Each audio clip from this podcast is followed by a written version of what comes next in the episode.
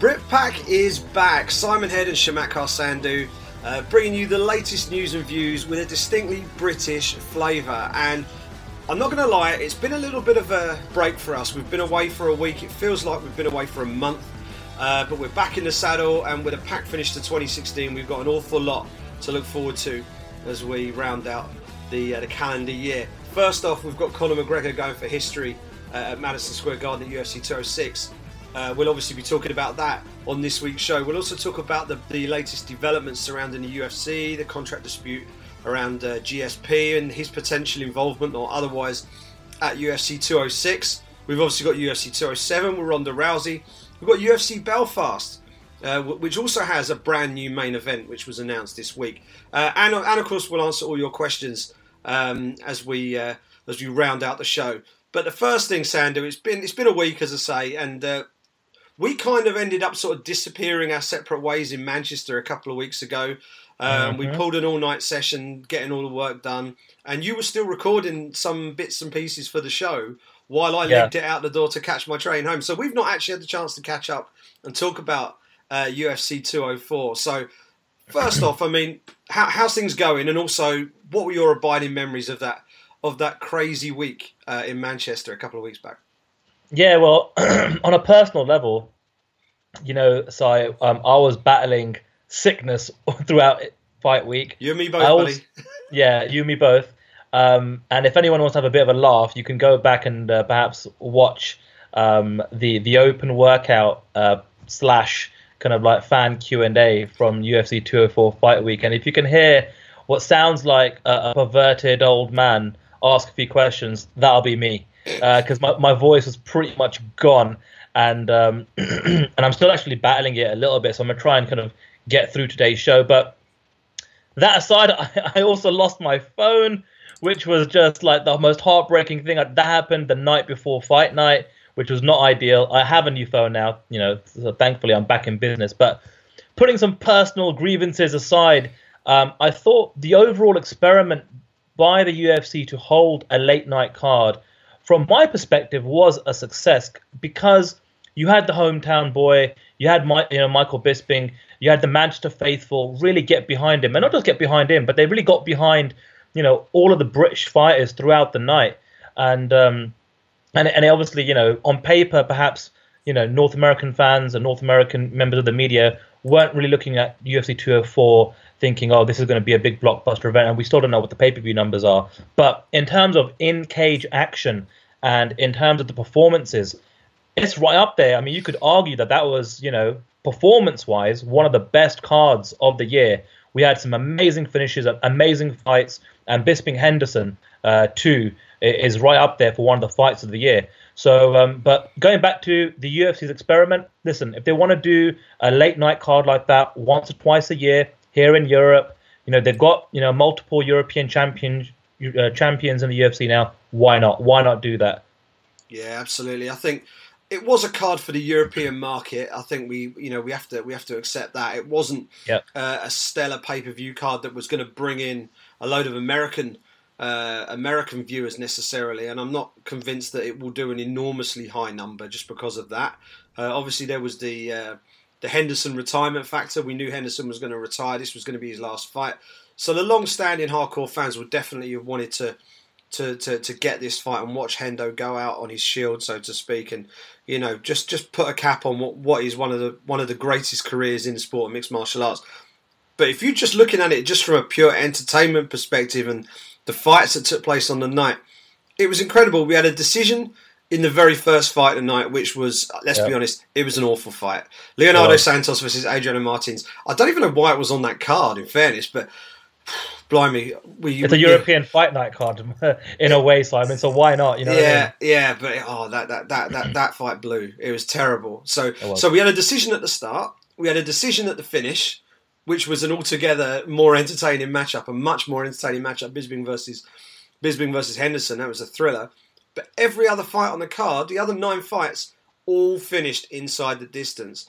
Unbelievable stuff. And we had a run in the middle of that fight card, five submissions on the spin, which uh, I believe, according to Mike Bohn, he, he mentioned it to us uh, in the early hours of the well, it wasn't even the early hours of the morning; it was the middle of the morning. By the time we were sort of wrapping all this stuff up, he thought that that was some sort of UFC record to do five submissions on the trot. So, um, you know, we, we we were treated to some great performances.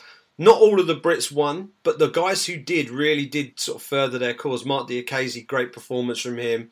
Uh, had a little bit of uh, adversity to deal with early on in that fight against Lukasz Sajewski.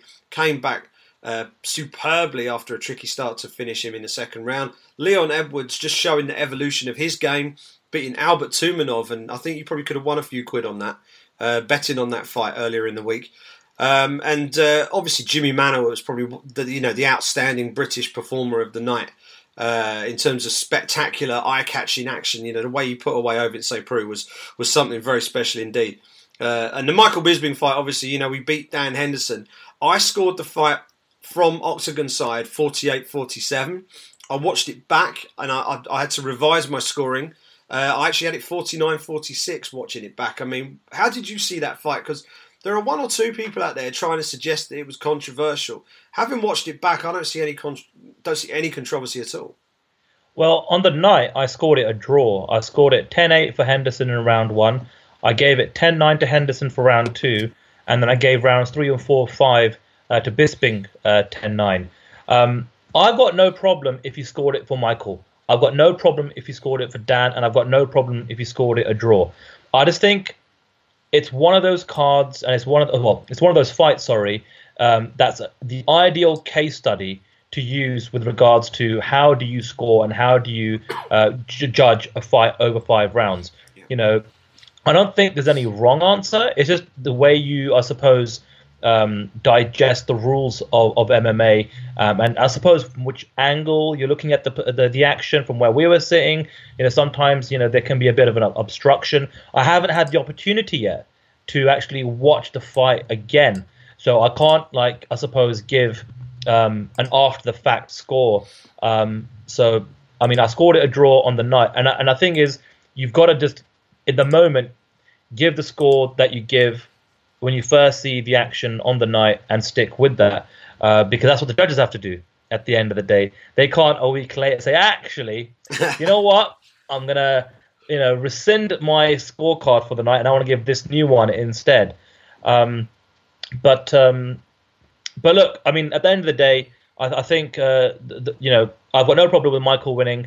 Um, on the night, I think um, I was a little, um, you know, um, taken back by some of the 49 46 scorecards that are one or two, including our very good friend John Morgan, um, put up. I didn't think it would be would have been that skewed.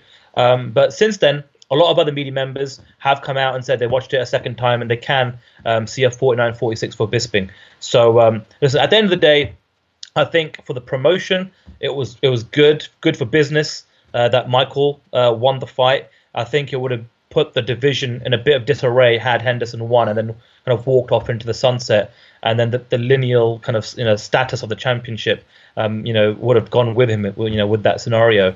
Um, but you know, it was a good angle, a good storyline. I suppose for Michael Bisping, it kind of uh, you know gives him some closure, um, and he can now move on with his career. Um, but yeah, that's the way I scored it.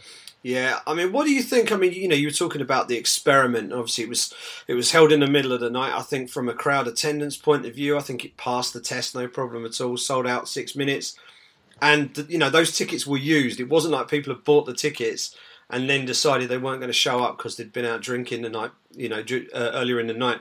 We spoke to James Elliott at Octagon side, and the thing that he pointed out, and I thought it was, it was a very sort of canny observation. He said that the people who were coming to this event were starting their night at the UFC event, which was very interesting, rather than ending their night at the UFC event. So we didn't have any fights in the stands that I saw. I set the high low at three. I, I was I was convinced we were going to see hordes of people spilling into the arena, absolutely off their faces from from a heavy night out in Manchester. And then getting a, just basically struggling to keep the pace, losing the plot a little bit, and a few few tempers flaring. Didn't see any evidence of that. Um, all, all seemed to be well. There was about eighty percent uh, of the crowd were in for the first fight, which was incredible. And by the time we were midway through the second fight, the arena was pretty much full up. So, you know, I thought I thought it was a great a great success from a crowd point of view. But how how important do you think is the you know the pay per view number going to be to the to the uh, you know the ability of the UFC to repeat this because there's an argument for saying that this should have been held at UK time, and there must be a number whereby they say, well, we only hit I don't know, let's say two hundred and fifty thousand as some sort of ceiling, right, or some Right. sort of base level rather. If it goes above that, then perhaps maybe it makes it worthwhile for them. But maybe if it drops below that, you know, it isn't worth them putting it on as a as as, as a big pay per view. Maybe if they'd have just held it, it could still have been called UFC 204 or whatever. But perhaps they would have held it at UK time. So I don't know. I don't know. I don't know how they how they'll go about this. But I mean, do you think they'll look to do this again, or do you think they'll consider it to be okay? We tried it. It kind of worked, but the pay per view numbers, we you know, are are I, I, I suspect they're not going to be stellar. So. What you know? What what's going to be the you know the likely scenario moving forward if Michael Bisping continues to hang on to this UFC middleweight title, and say we've got a London show in uh, in March next year, which I'm, Yeah. I'm led to believe we might well see, um, then uh, is that going to be a fight night? Is it going to be a, a pay per view? I mean, how, how likely do you think we are to see another pay per view over here in the next twelve months? with Michael Bisping champion, Hmm. I think you know there's there's obviously a higher chance of them bringing a pay per view to to the UK market. I think what you've got with you know as you mentioned the London event that's kind of rumored to be taking place in March. With the London Underground system here uh, going 24 hours over the weekend, it means everyone from the O2 Arena can get back home at whatever hour of night they want to. Um, they, there's not that problem with public transport that they had before. Um, now it's, it's such a it's such a tough one with the pay per view numbers because we don't know what the numbers are. You know, you know there are some good sources out there. You know, obviously Dave Meltzer comes to mind, um, who's a, a respected journalist uh, with regards to reporting on pay per view figures.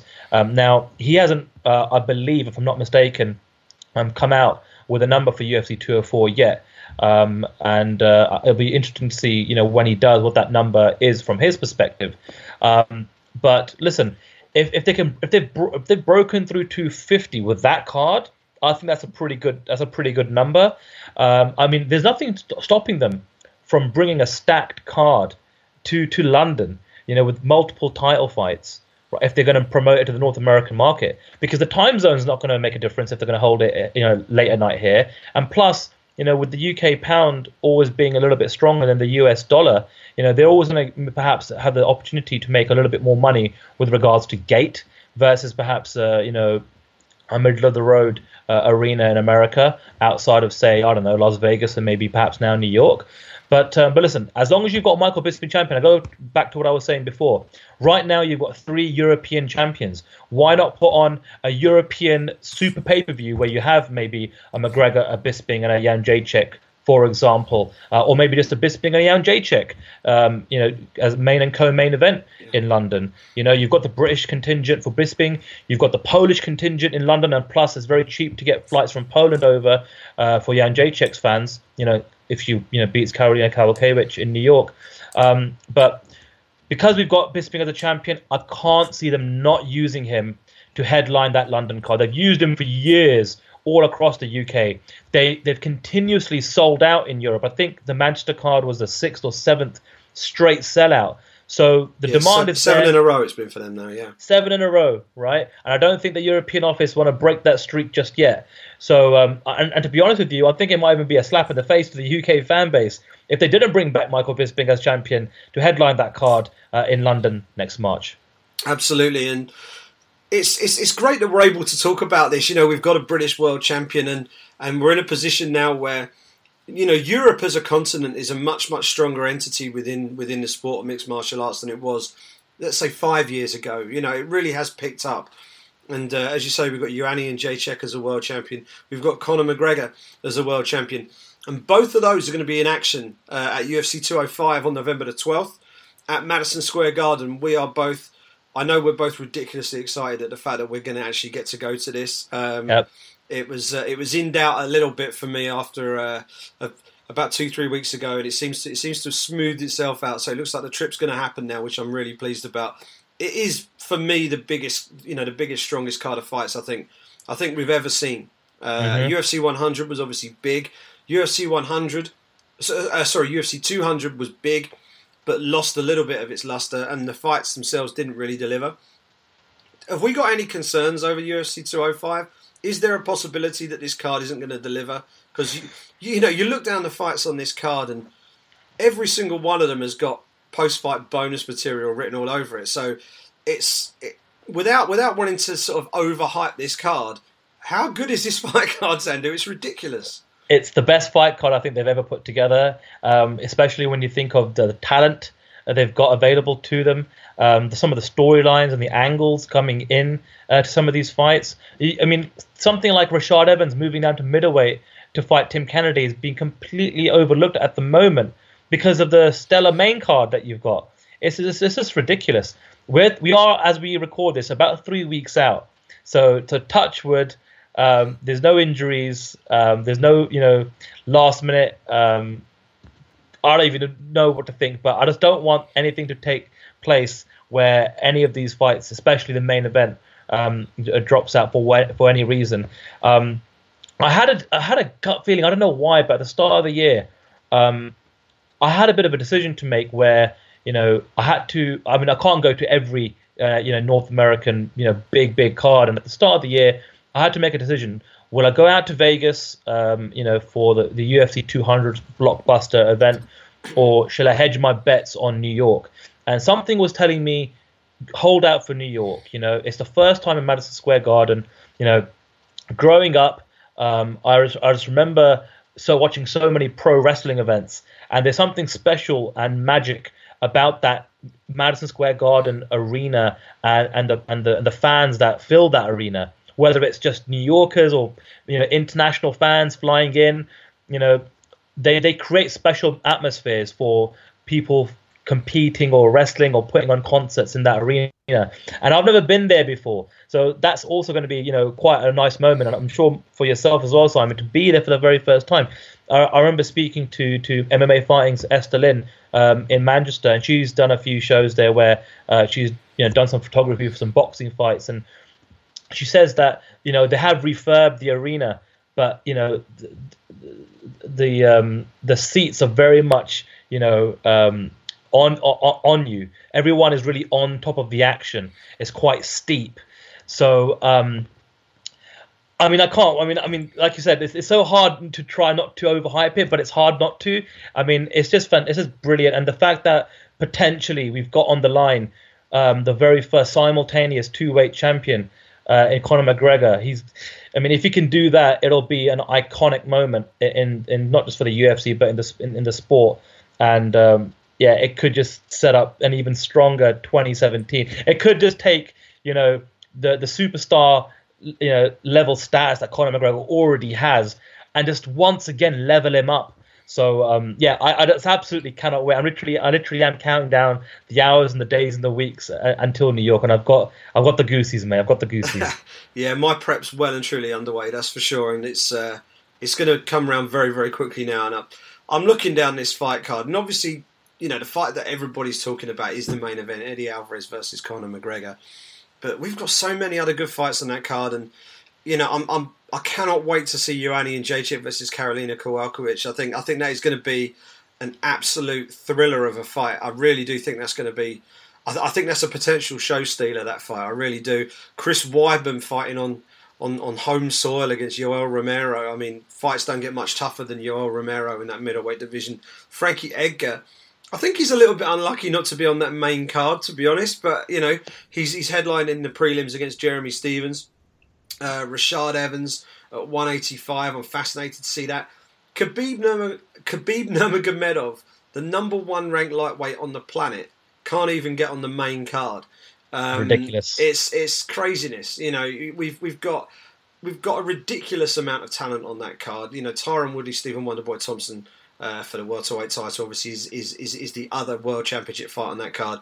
Uh, Gastelum Cerrone looks like it'll be good. Miesha Tate, Raquel Pennington has got fight in the night potential as well. You know, those two those two women don't know how to take a backward step. And good. so many, so many good fights. If you were picking one fight out of that list, uh, with the exception of the main event, if there was one that you were, you know, you're you're saying right, that's the one I'm.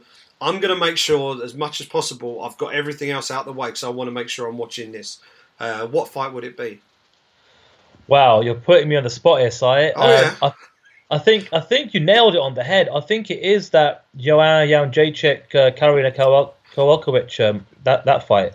That they have fought before, but I think you know they're both totally different fighters in 2016. You know compared to when they first fought, and you know they're both going to bring it. They've got both got Polish pride running deep in their blood.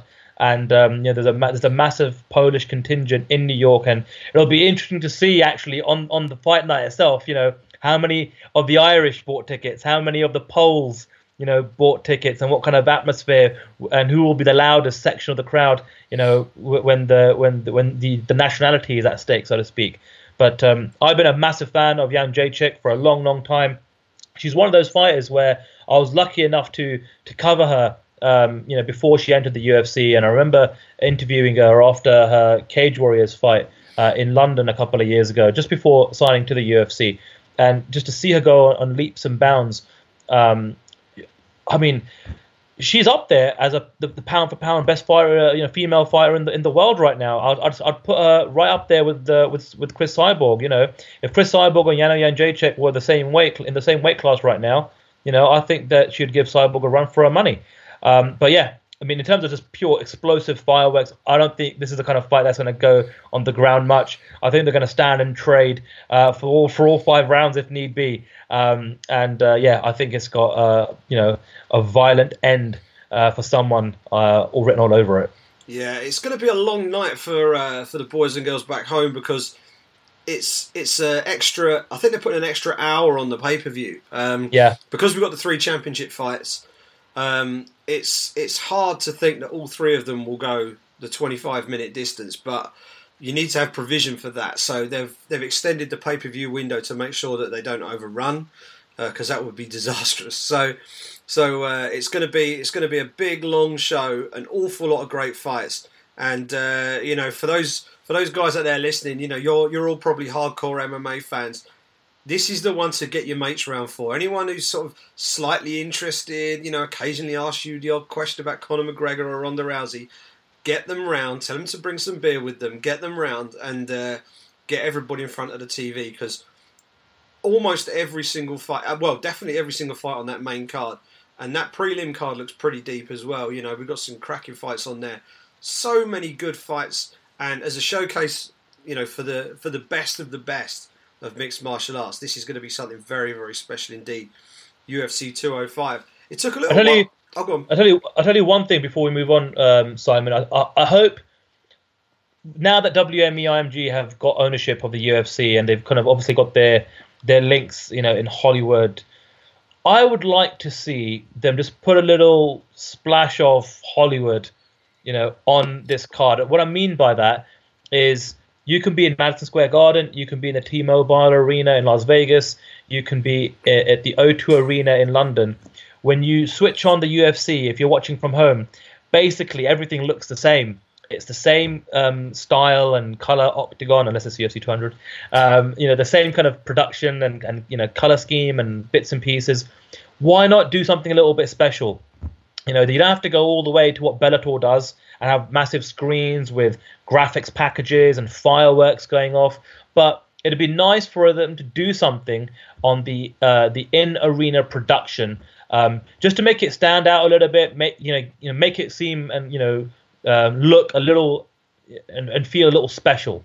You know, it doesn't take much to do that. I mean, you know, you saw what happened last summer when they had um, Conor McGregor and Chad Mendes with uh, with special walkouts. You know, Sinead O'Connor walk, you know, singing out Conor McGregor and so forth. Something like that, maybe. Who knows, right?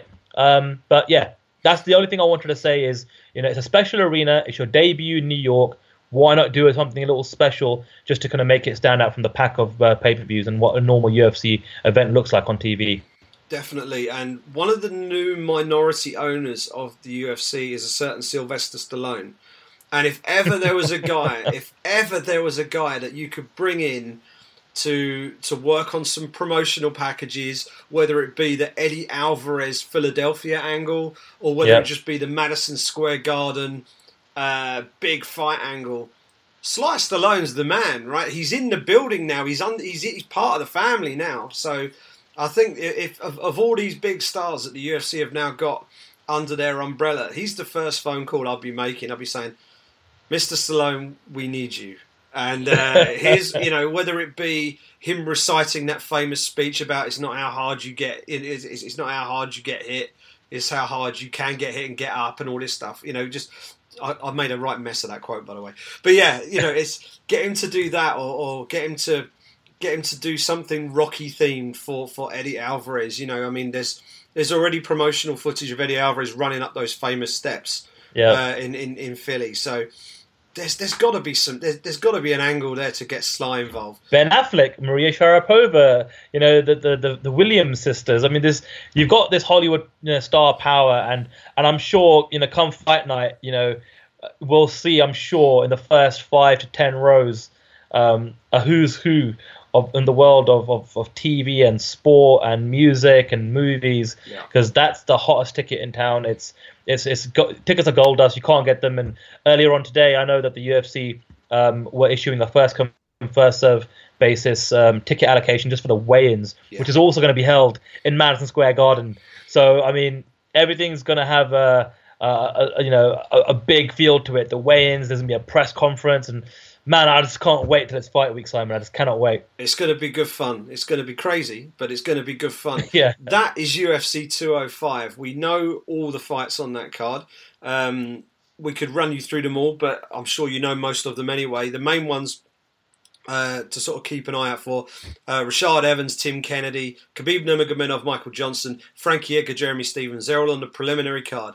Uh, the main card: Miesha Tate, Raquel Pennington, Kelvin Gastelum, Donald Cerrone, Chris Weidman, Yoel Romero. Then the three title fights: Joanna Jędrzejczyk versus Karolina Kowalkiewicz, uh, Tyron Woodley versus Stephen Wonderboy Thompson, and of course Eddie Alvarez versus Conor McGregor. So that fight card is set. One fight card that isn't fully set yet, we don't think, is UFC 206, which is the next big pay per view following that. And uh, we'll lead into that um, in a second because the whole issue of the WME IMG takeover is something that's it's hit the headlines in, in, in recent days because we've seen a number of UFC employees very unfortunately and very sadly losing their jobs. They're being laid off, and a lot of them are, are people who've been in the business for, for years. And for a lot of people, just as it is for a lot of the journalists who work covering the sport, it's a passion project for a lot of people. It's something that you know they follow it with their heart. It might not necessarily be the most stable career move to make, but they've gone for it because that's what makes them tick. It's what they enjoy doing. Um, and sadly, it sounds like almost ten percent of the workforce uh, are either being laid off or in the process of being laid off. Um, it's a very sad state of affairs. But when you consider that WME IMG have bought this company for 4.2 billion, and they need to start working out how to get a return on investment. Uh, they, you know, they must have some grand plan, and obviously this is just stage one, Sandhu.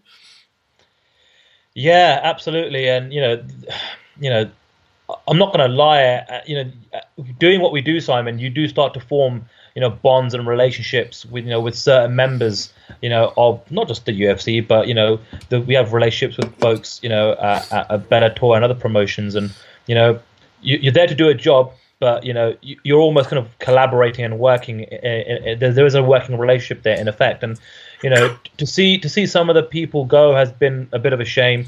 Um, the one that kind of like you know really kind of struck me as a bit of a shocker uh, was actually Shonda um, and the entire social media team. Think about how much the UFC done the UFC has done just in terms of social media uh, and th- not just growing their accounts but creating special emojis for Nate Diaz and Conor McGregor earlier on this year. But if you just look at where they've gone social media across Facebook, Instagram, Twitter, Snapchat, you name it, they've been on the cutting edge, on the forefront. You've had other organizations like the NFL, the NBA, and the Premier League, and other sports franchises and different sports leagues around the world look at the UFC as a leader and looking at them as an example of how best to ut- to utilize social media, um, you know, for their respective sports and their respective brands. But um, but listen, like you said, if you're WMEIMG, you're you know you've got you know deep roots in Hollywood and, and, and TV and video games and, and, and just entertainment in general. Are you gonna are you gonna really hire and keep a hold of two separate social media teams? I'm sure they've got so many social media professionals and executives who could do a cracking job, um, and it's just a case of them coming in and filling the roles. Now, I was able to speak to a few UFC officials in the last couple of weeks, and essentially, what the WME IMG folks have been doing over the course of the last couple of months, they've been shadowing um, the UFC employees, especially the the folks that are on site, running the the events in the arenas, doing the on site and the fight week logistics. Um, they've been shown the ropes and they've you know slowly been integrated into the into the team. Um, so yeah, it's gonna be it's gonna be weird. It'll be interesting. You know, it's a, it's a new experience. I'm sure Simon. In the next kind of couple of events, we're gonna start to meet and greet and start to form fresh relationships with you know new people. You know who may not necessarily be super big fans of MMA. We don't know yet. Yeah. You know they may just be coming in to do a job. You know, uh, they may not be as passionate, but they may be. We just don't know right now. You know, it's it's the unknown. Um, but I mean, the bottom line is it's even some of the, the top senior level executives that have been around for 15, 16 years. It's, it's unbelievable. Britain's own Gary Cook, who done an amazing job for the UFC's office in London, um, helping you know spread the gospel of, of, of, MMA and the UFC's brands, especially in Europe. Who then went on to get a gig in the Vegas office and, and work on some of the international projects. I mean, we literally could go on and on in terms of some of the key figures that have helped the UFC really grow and expand the business in international markets. Um, the launch of Fight Pass, Marshall Zelazniks. There's there's so many things we could talk about, but I think, like you said it's a business. The WME IMG have come in. They've bought this business. Um, I suppose they need to cut the wage bill, or they've got people already. They're they're they've employed that can do a, a they feel a, a, good job. But the proof will be in the pudding. You know, I'm not gonna. You know, we can't write off the UFC right now. I mean, at the moment, it just seems to be business as usual. Nothing seems to be out of the ordinary thus far. But let's just judge how things are in three months, in six months, whether these new employees have made any, made any blunders or have they improved things. We just don't know yet, and time will tell. Absolutely, and uh, just just I know you mentioned Chandler Maloney there, who obviously did a, a cracking job with the UFC social side. Um, the two names I would want to mention are, are, Gary Cook. First off, you mentioned him. Yeah. Um, he's been as well as being he, he came in from uh, the world of football. Uh, for those guys who uh, may be listening from overseas, Gary Cook was was a relatively well known guy from the world of football. He was the chief executive of Manchester City. Just as they they'd, they'd come into a lot of money, uh, and Gary Cook was hired from Nike um, to basically take them to the next level and put them on the path. And uh, he, you know, he some of the foundations that he set are, have, have helped Manchester City reach championship caliber status here in the UK as a Premier League football team. You know, they're a Champions League team now. Um, and uh, he's he's he's always had his reputation as being a real big hitter. But for those people who have only seen that side of him, to actually meet the guy and talk to him, you couldn't meet a nicer guy. You know, you ask him a straight question, he'll give you a straight answer, and uh, he, he, always had plenty of time for me, which which I always appreciated. And uh, he, he, he did a fantastic job in the London office and went on and did very well in Vegas. And I know Dana White always sang his praises, so uh, just wanted to have a, a, mention for Gary, also as as a fellow Brit as well. We are on the Brit Pack, um, and uh, yeah, the other person I wanted to mention briefly was Dave Sholler, who uh, probably one of the more one of the more recognisable faces, uh, who has departed of his own volition. He actually has, has, taken what, as far as I can make out, is his dream job. Um, yeah, with the Philadelphia 76ers, he's a proud Philly boy, and uh, he it, I don't think there's any suggestion that he jumped before he was being pushed or anything like that because he was in he was in a very very important pivotal position uh, with the UFC.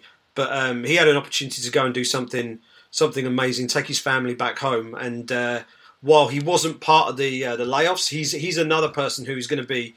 Uh, from a personal point of view, he's going to be really missed because he did a great job, and again, he always had plenty of time uh, for us British guys whenever we needed some help. So, uh, big thank you to to Gary and, and to Dave uh, from, from from this end of the this, sorry sorry from this side of the pond. Uh, pond. So uh, so yeah, so all change at the moment, but as you say, business as usual. It's going to be interesting to see what business changes, what different uh, you know different changes in, in focus there might be. Um, how how they're going to approach the you know the calendar next year. Mm-hmm. Some people have talked about less events. I'm not sure I buy that, but we'll maybe we'll talk about that a bit later. Um, but one thing that is kind of topical at the moment Uh, Georges St-Pierre.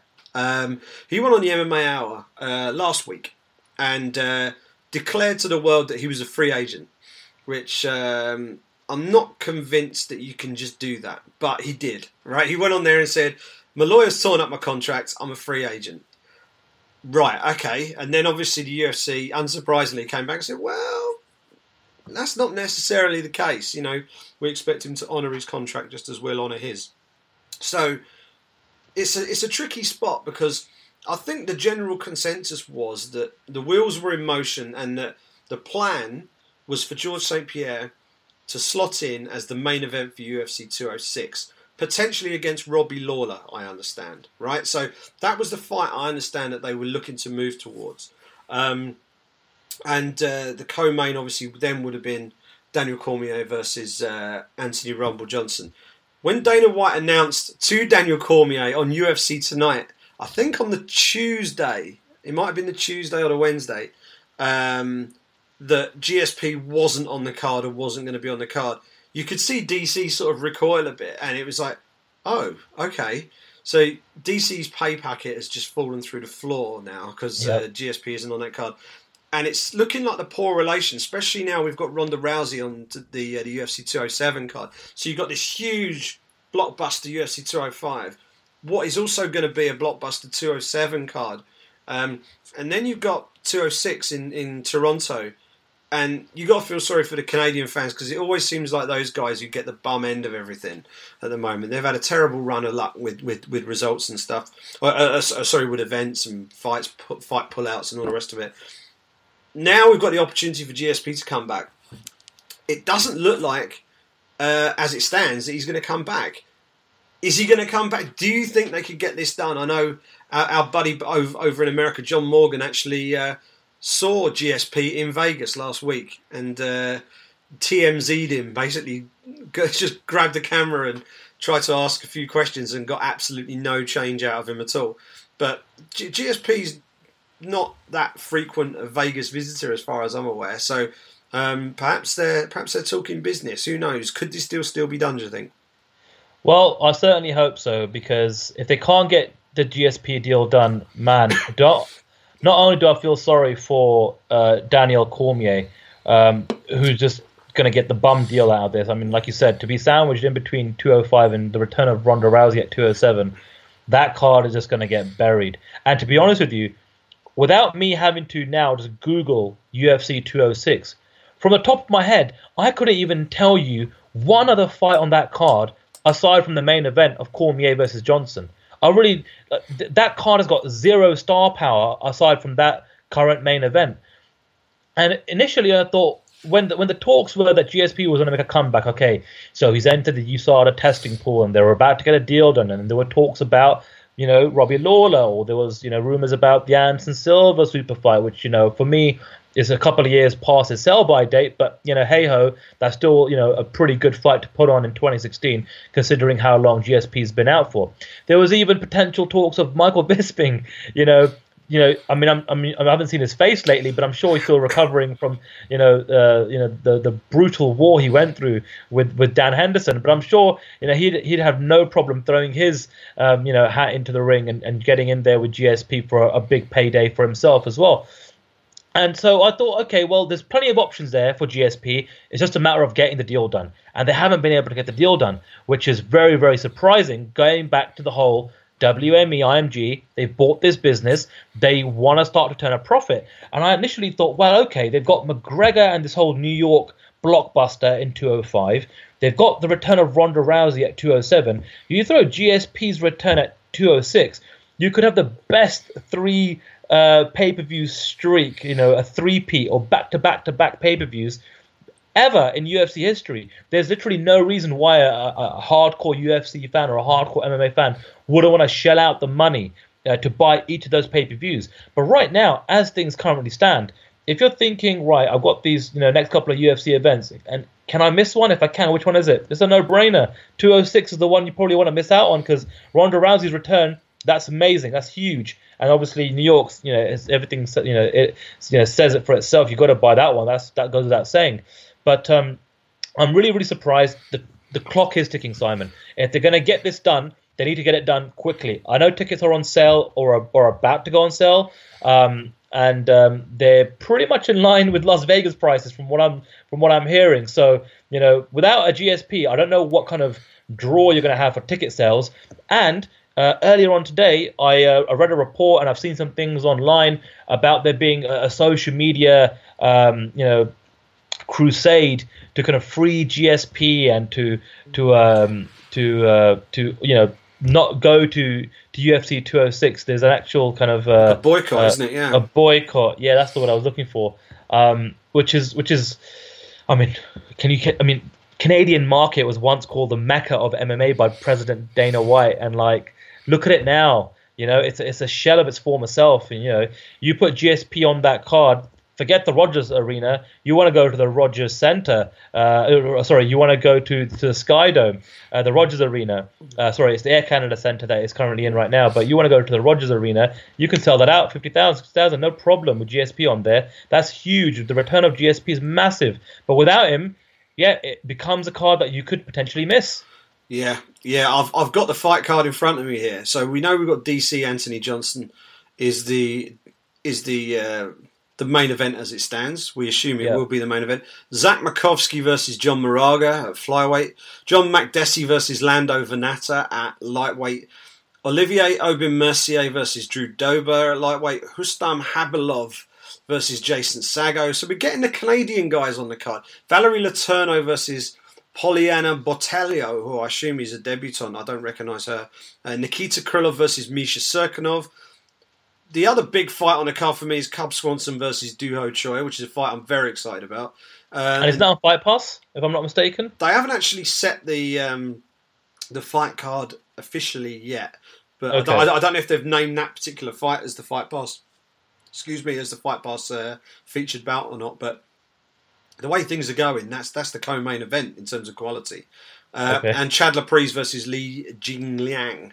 Uh, oh, and there's another about uh, Jordan May- uh, Mein is is uh, going to be making his return to the UFC against Emil Weber Meek of uh, Norway, I believe. Um, so so um, that's that's uh, that's the, you know that's your fight card. That's a fight night card with a with a that's world, a fight night card. So it's a fight night card with a world title fight at the top. Yeah, yeah, um, yeah. and yeah, I think I think that's that's what we're looking at here. But you, as you say, you put GSP on the top of that card, and you all of a sudden, boom, you've got yourself a little bit of star power. Not yeah. that Daniel Cormier and Anthony Johnson aren't aren't stars because they are, but, but they're, they're, not going to do 800, 900,000, a million pay per view buys, are correct, they? Correct, correct. and that's the thing. I think it needs. I think there are nine or ten fights confirmed. So normally these fight cards have twelve, sometimes thirteen fights on them. So there's a couple of slots there for them to put two or three decent decent level fights in there just to just to beef up that main card a little bit. Whether they go below Cormier Johnson or whether there's one they can stick above it. Um, you know, there there is a little bit of breathing room for the UFC um, to stick another two or three fights in there just to just to make it that little bit more appealing. That goes down on December the 10th at the Air Canada Centre.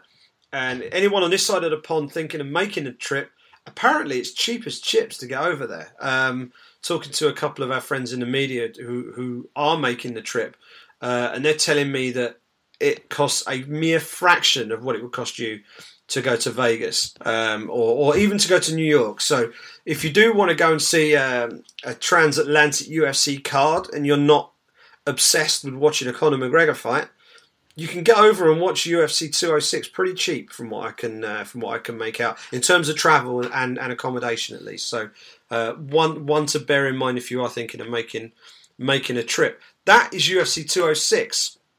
Now uh, let's talk about UFC 207. Uh, we'll talk about Belfast in a minute, but let's talk about UFC 207 because obviously Ronda Rousey is is the big story. The fact that she is officially coming back. She's coming back against Amanda Nunes for the title. Uh, we'll talk about some of the other fights on the card in a minute. But first off, I take it it's a given that we're happy that Ronda Rousey is coming back. Is this the fight you would have would have put her in, or would you have given her Holly Holm, or would you have given her Miesha Tate, or would you have put her in with someone like uh, Juliana Pena? Is she making the right move, going straight in at World Championship level against Amanda Nunes, who has proved to be something of a killer. as in that women's bantamweight division? That's an interesting question. I suppose, in regards to her ability, only her, you know Ronda and her coaching staff know where she's at right now, capability wise and ability wise. You know, has she been working on a lot of stuff this year? Who knows? You know, I think the few glimpses that we've seen, you know, on social media or via TMZ have, just basically been her walking with a Starbucks uh, frappuccino you know, in, in her hoodie and gym jams, you know, in in Hollywood. Haven't haven't seen too many uh, images and, and video footage of her working out in the gym or anything. Um, that's only kind of started to surface in the last couple of weeks since the fight was announced.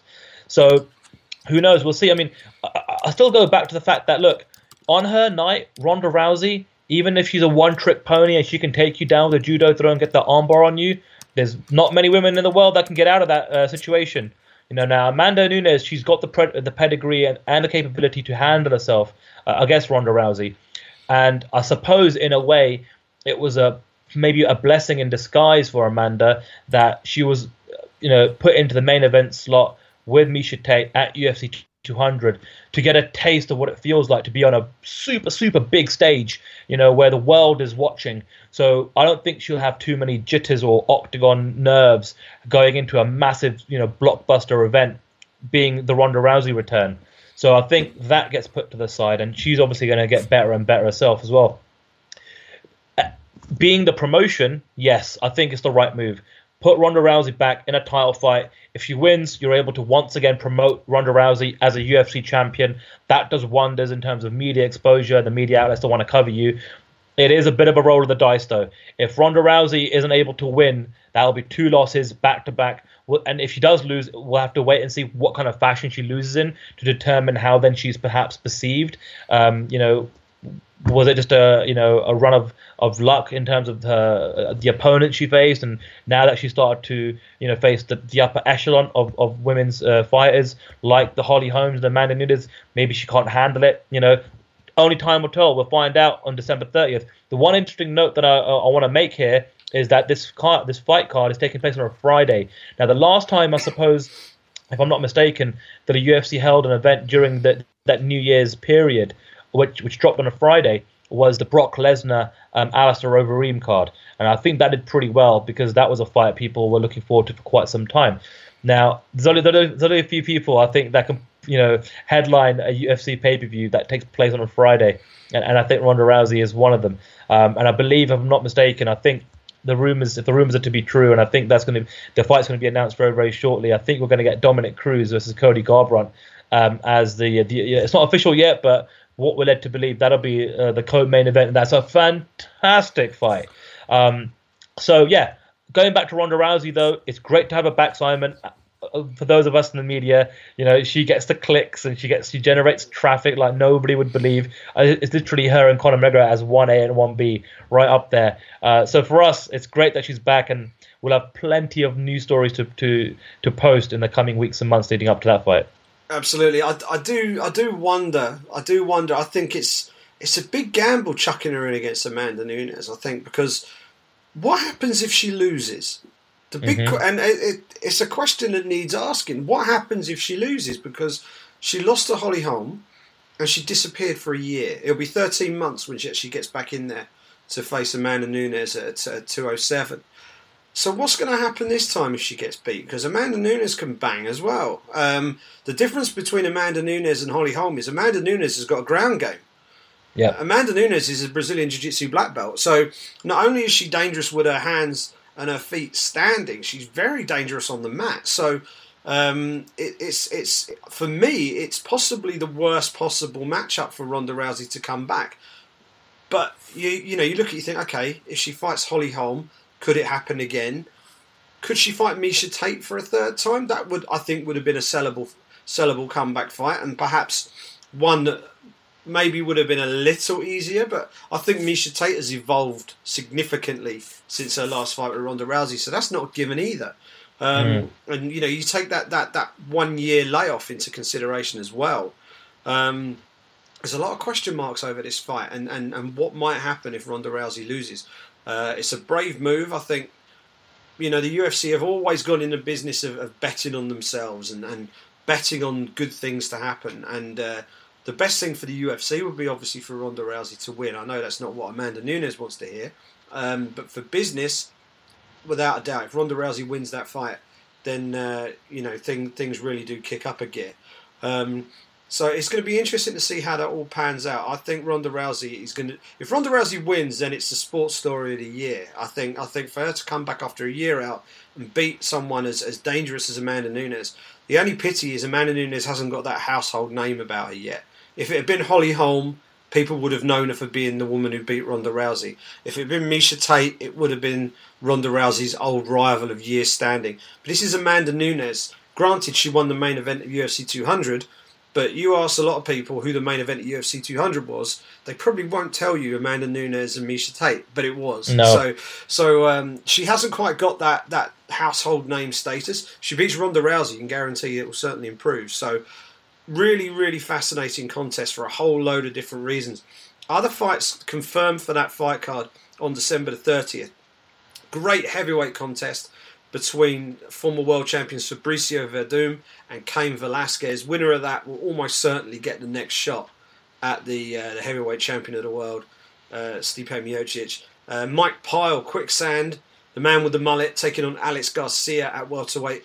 Tim Means is back in business. He's uh, against Alex Oliveira. Johnny Hendricks takes on Neil Magny. That's a good fight at 170 pounds.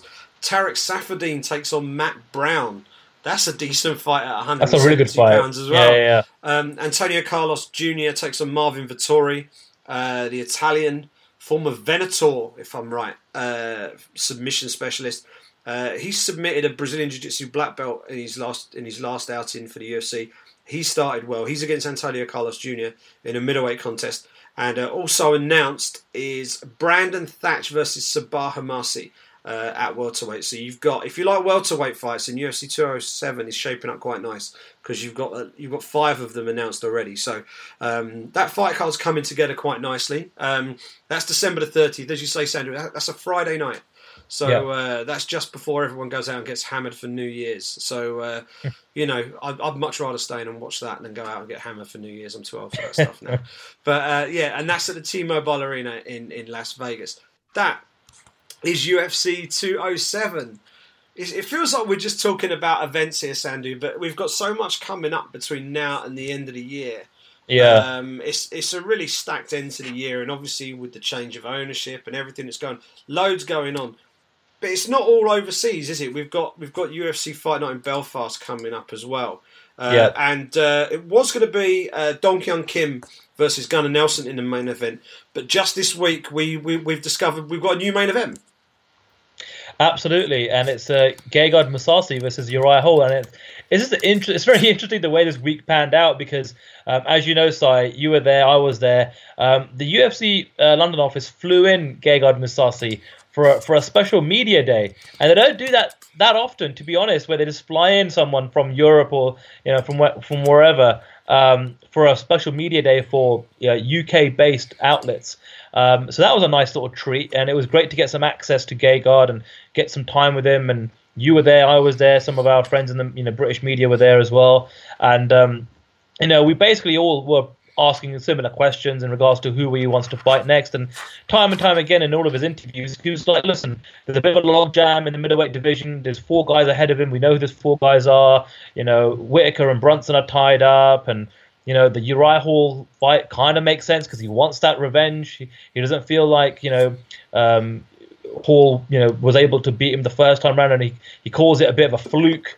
Uh, but you know, Hall is ranked, you know, at number nine right now, and but you know, he did want that fight, and then lo and behold, you know, a couple of days later, and uh, late late Friday night, the old switcheroo happens. Gunnar Nelson gets injured. It's an undisclosed injury, so we don't know quite what's happened to him just yet.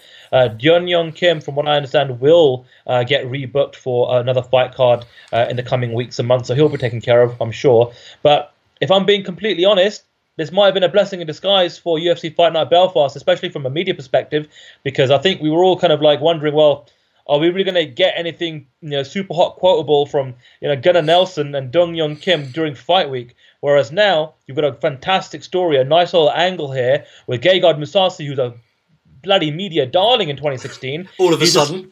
all of a sudden, he was spitting hot fire. You got this great revenge rematch angle with Uriah Hall, who beat him the first time over. And the funny thing is, is according to the latest uh, odds, from what I understand, I'm not you know uh, someone that bets a lot, but Gegard Mousasi is going into the rematch with Uriah Hall, the favorite, which is interesting. Where Uriah Hall beat him quite handily the first time round. So I think it's great, you know, for all, um, you know, for everyone concerned, it's great. It's great for the UFC that they've got this fight instead of the the original. It's a shame, of course, that Nelson's injured. You don't want to see fighters get injured and, and fall out of opportunities like that. You know, get out of paydays. But uh, for our perspective, I think uh, it just kind of lit a fire under me. I'm really looking forward to this fight. I'm really looking forward to being at Belfast now. It's going to be good fun. It's going to be good fun, and you know, people look at fight cards, and some of them complain, "Oh, this not it's not much star power on this, or there's loads on this, and all the rest of it." There are different levels of fight card in the UFC, and the fight night cards that happen, particularly the ones that happen over here in Europe, are more tailored towards a European market. They don't have that top to bottom amount of star power. We're not going to see a UFC 205 type fight card on this side of the pond anytime soon. So the thing is, is to look for good, fun fights with fighters who you know turn up and deliver the goods. This fight card has got a whole batch of them. Um, we got Mousasi versus Hall, which for me is a much better main event. I completely agree with you. Much better main event. The co-main event is Ross Pearson versus James Krause, and both of those guys love nothing better than to stand and throw down. I'm looking forward to that fight. Stylistically, I think that'll be a cracker. Uh, we've got Timothy Johnson versus Alexander Volkov, which I'm slightly bewildered as to why that's why that's a main card fight, especially as Ian McCall versus Neil Seery isn't. Uh, I'll, I'll talk about Yeah. that in a second. Artem Lubov versus Teruto Ishihara um, is also going to be on that main card. Now, I love the fact that Ishihara is on this fight card. I'm I've never interviewed him before. I'm looking forward to just being around him during fight week because he, alongside Derrick, uh, you know, Derrick Lewis, have been the kings of social media for me in 2016. Yeah, he's he's been told not to talk about his bitches anymore. So I think he's been he's been he's been he's been he's had the kibosh put on him. Uh, Yeah. No more no more bitch talk. So um, so I'm sure he'll be coming out with some other craziness during fight week. And uh, you know he's in there with Artem, who's obviously uh, a bit of a staple of these European cards these days. Ian McCall versus Neil Seery, as it stands at the moment, that is the like the the featured preliminary bout. That's top of the uh, top of the preliminary card as I'm looking at it right now. Ian McCall is one of the best flyweights in the world. He just hasn't been that active because he's had a he's, he's had a whole load of terrible injuries. Um, and then you got Neil Seery, who is one of the most exciting flyweights in the world. Never seen a man in a bad fight. Why the hell aren't these two on the main card? It's Neil Seery's retirement fight as well. What and it Yeah. could it might even turn out to be Ian McCall's retirement fight. Yet you know we don't know um, because he's been through the mill the last few years, and uh, you know it's not beyond the realm of possibility that he might decide to call it a day. So, but given that it's Seery's retirement fight, you know the action that he's put on. He came into the UFC really late. He took on Brad Pickett in a in a in a very short notice contest in London, um, and put on an absolute barn burner with Brad. Um, he lost it, but he, he didn't do himself uh, any harm at all. And he's gone on and performed superbly, even in the fights he's lost. And um, he's it seems it seems a little harsh that he's not been given that main card slot. I mean, you could all you could even argue this should be a co-main event fight. I mean, what do you think? One hundred percent. I'm just bewildered by it, Simon. Uh, like you said, it's just. I mean, I'm sure the fact that it's the first time the UFC are going to Belfast. Well, is it, is it the first time, or have they been to Belfast before? They have, but it's a long time ago. Sort, It's been a while, right? Yeah, yeah.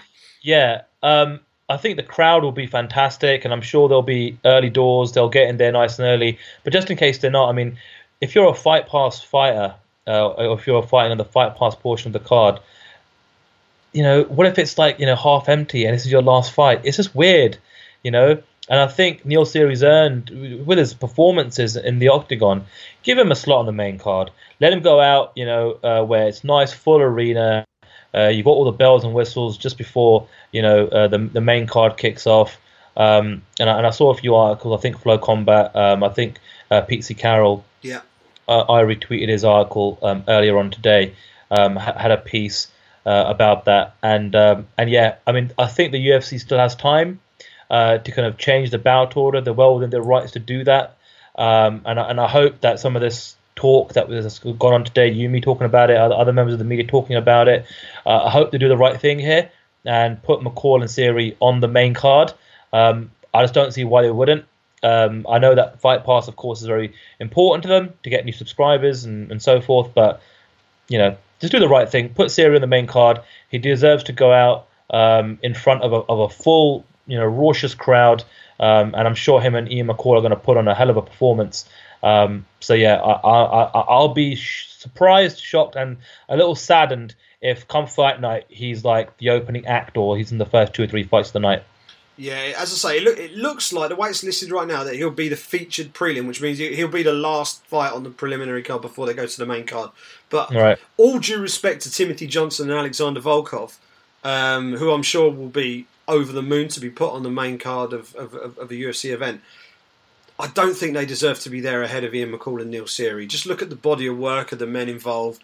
Look at the status of the two guys. You know, Seery in you know in, in, in, in Europe and particularly on this side of the you know like here in the UK and, and Ireland he deserves that he deserves that you know and he's he's he's never he's never let the UFC down he's always gone in there put his put his uh, his life on the line so to speak and, and fought with his heart every single time um, I say get them on there I, you know if anyone from the UFC happens to be listening to this then uh, do you know do the man a solid and stick him on that on, on, on, on that main card. I think I think he deserves it. Other fighters on that card worth mentioning. Uh, on the preliminaries, you've got uh, Sweden's Magnus Cedenblad. Um, he's taking on Jack Marshman, who I think is a great story. He's the first Welshman to fight yep. in the UFC, or he will be when he steps into the octagon uh, on November. Was it November the nineteenth? Is it November the nineteenth? Yeah, I believe so. Yeah, at the SSE Arena. Uh, Marshman is, I believe, still an active serviceman. I believe he's in the, he's in the paratroop uh, unit, um, and uh, he's a former BAMMA. He's the first ever BAMMA Lonsdale middleweight champion. I think I think that's right. Um, and uh, when they first introduced the uh, the Lonsdale Championships, he had the BAMMA World titles and Jack, uh, and uh, Tom Kong Watson had that belt. Uh, they then created this second level, which they they, they were called the Lonsdale British uh, Championship. They've since opened that up to allow non-Brits to compete for it as well. Uh, and Jack was the first guy to win. Uh, and I was at the fight that he, he he he actually won that belt against a guy called Carl Noon. Um, and it was an absolute slobber knocker, as as, as good old uh, Jim Ross would have called it. Um, he's as tough as nails, Jack Marshman, and uh, he's it's a really interesting story. As I say, paratrooper turned mixed martial artist, former army boxing champion. Um, he's he's he's as tough as they come, and uh, I'm really looking forward to seeing how he gets on. Uh, last fought for Cage Warriors, he's now stepping up to compete in the UFC. Kyoji Horiguchi versus Ali Bagautinov. I mean, you could argue that should be on the main card as well. That's that's a top level flyweight contest right there. Kevin yeah. Lee, Kevin Lee versus Magomed Mustafayev. That's a good fight. Uh, Anna Elmose is uh, dropping down from uh, bantamweight to strawweight for the first time. If you check out her Instagram, she's done like before and after pictures. I posted it yesterday on Twitter, and it got a hell of a lot of likes and retweets. I'll bet. I'll bet. She, she's looking in good nick as a as a as, as, a strawweight, and she's taking on Amanda Cooper, who impressed a lot of people during uh, her run on the Ultimate Fighter. She couldn't quite get it done in the final. Uh, she got submitted, I think, by Tatiana Suarez. But uh, Amanda Cooper is, uh, is, is certainly one to watch out for. I think that'll be a good fight. Uh, Justin Ledet versus Mark Godbeer, another British debutant. Uh, yes. former, former BAMMA heavyweight champion, Mark the Hand of Godbeer. Um, who was supposed to actually fight for Bellator's uh, London show earlier this year in July. Yes. For a bit of a backstory, uh, but there was some dispute with regards to the contract, the the positioning on the card. Ultimately, um, they had a bit of a falling out, and lo and behold, here he is. He's now making his UFC debut in a couple of weeks' time. It's crazy. It's amazing how these things go around. And I was I was at the BAMMA event where he where he won the BAMMA heavyweight championship, and he came backstage.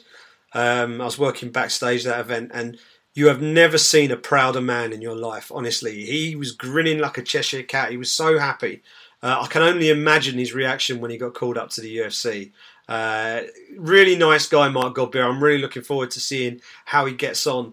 uh, a heavyweight as well. So if he can string a win or two together, uh, yeah. then people will start to get excited about him. You know, he's a big, strong guy. He's got he's got heavy hands as well, and he's been around a bit. He's he's seasoned, so uh, interesting to see how he fares at UFC level against Justin Ledet um, on the pre, on the prelims. Uh, there in Belfast. Zach Cummings, who's fought a few times in Europe before, nice guy, uh, welterweight, former Ultimate Fighter uh, graduate against Alexander Yakovlev. And Marion Reneau versus Milana Dudieva um, is a women's bantamweight bout also on that card. That is at the SSE Arena in Belfast, Saturday, November the 19th in Belfast, Northern Ireland. We will both be there for that one. Is that right? You, you doing that one? I'm there. I'm there for New York, and then straight from New York, got a couple of days uh, back in London, and then yeah, it'll be uh, in Belfast, and that basically rounds out um, the year in terms of being at events, and and I guess I suppose uh, depending on how things work out, Simon, we'll obviously um, you know be on site together in New York, and you know we'll record an episode of the show there. Mm. Uh, but uh, in Belfast, uh, we should both be cage side, and it might be an idea to try and recreate some of the magic uh, that we did in Manchester. For those of for those of you who kind of gave us a positive feedback regarding the the uh, the the on fight night in cage, well in cage um, press row kind of audio that me and Simon were recording throughout the night first of all appreciate it, and yeah, who knows, we may be able to do it again in Belfast. Absolutely, and I can't remember who it was who tweeted this and said that all future episodes of the show need to be conducted with like high octane dance music in the background. Um, I, don't, I don't know whether everyone would agree with that, but I have to say it was a whole load of fun doing that and it was giving giving some live reaction to stuff as we go. So um, if the opportunity presents itself for us to do that in Belfast, then uh, you, you you better believe we'll be doing that again. So I will be talking to our friends in the UFC press office uh, a little bit nearer the time to see if we can uh, if we can uh, sort of wangle some appropriate seating arrangements. So I'm sure we can make it happen. I'm sure we can make it happen. You can pull a few strings. I can pull a few strings. We'll make it happen. Fingers crossed, mate. Fingers crossed. It's gonna be it's gonna be a lively end to the year. So 205, we're we're both going to be there. Belfast, yep. we'll both be there. I think I've got like a one day turnaround um, to get some washing done, and then I'm over to I'm over to Belfast.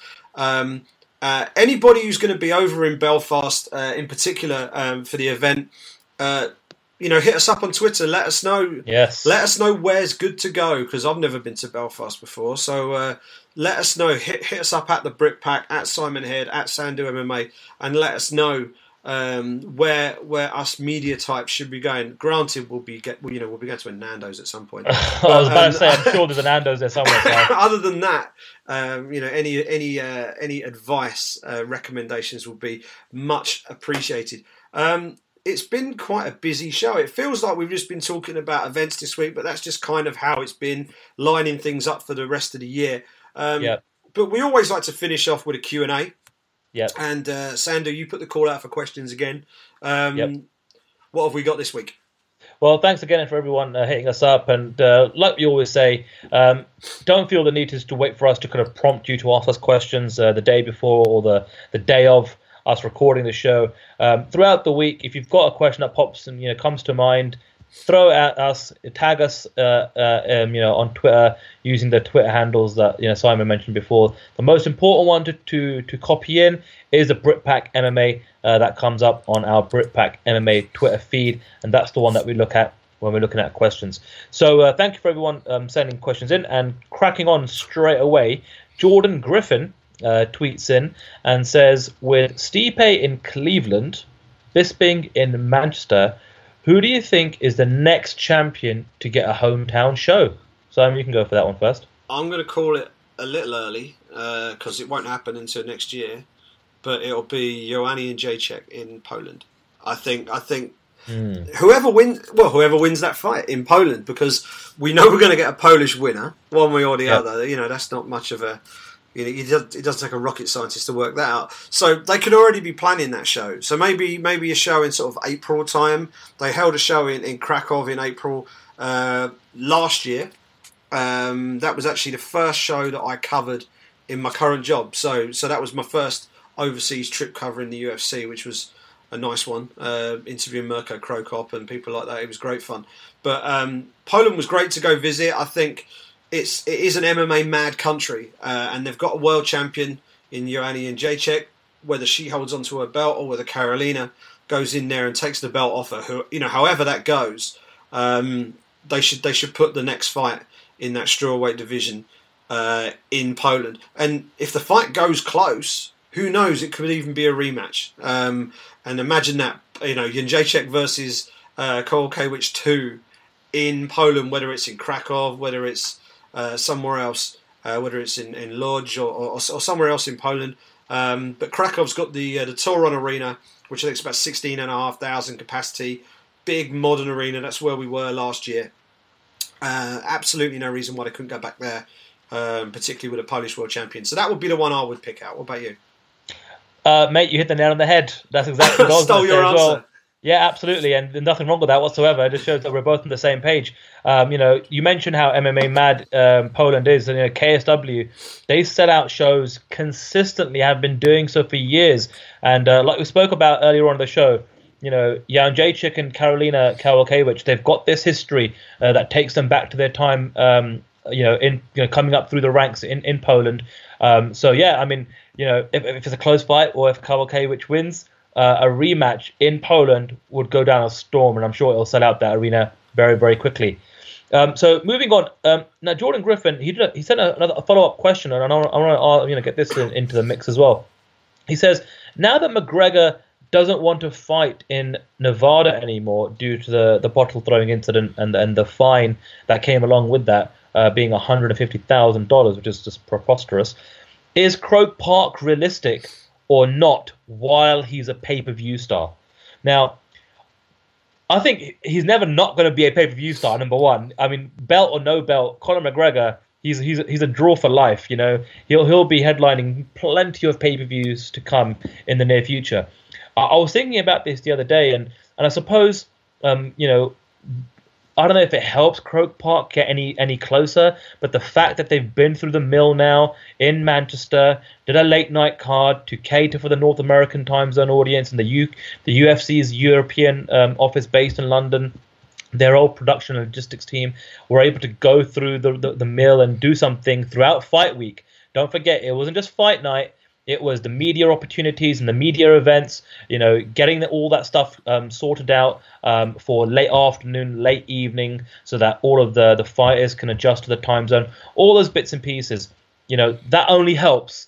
But at the end of the day, there are there are still some political loopholes to jump through um, in Dublin uh, to get that late night license. Um, I don't particularly know what the, the public transport situation is, and, and don't forget, it's, it's, chalk and cheese. You're talking about the, the Manchester Arena that held, I think, something like 18,000 people versus Croke Park that could potentially hold anything between 80 to 100,000 people. So, you know, a lot more people uh, to look after, a lot more uh, policing involved, and you know that's a whole other ball game in terms of a logistical nightmare uh, to worry about that many people at say three, four, five o'clock in the morning. Um, but um, you know, I think what the realistic thing here is is if McGregor doesn't want to fight in Las Vegas anymore, I think New York is going to be his new home, and I think why not? It's cheaper for the Irish to fly out to. Uh, there's more airports, there's more hotels, there's more options.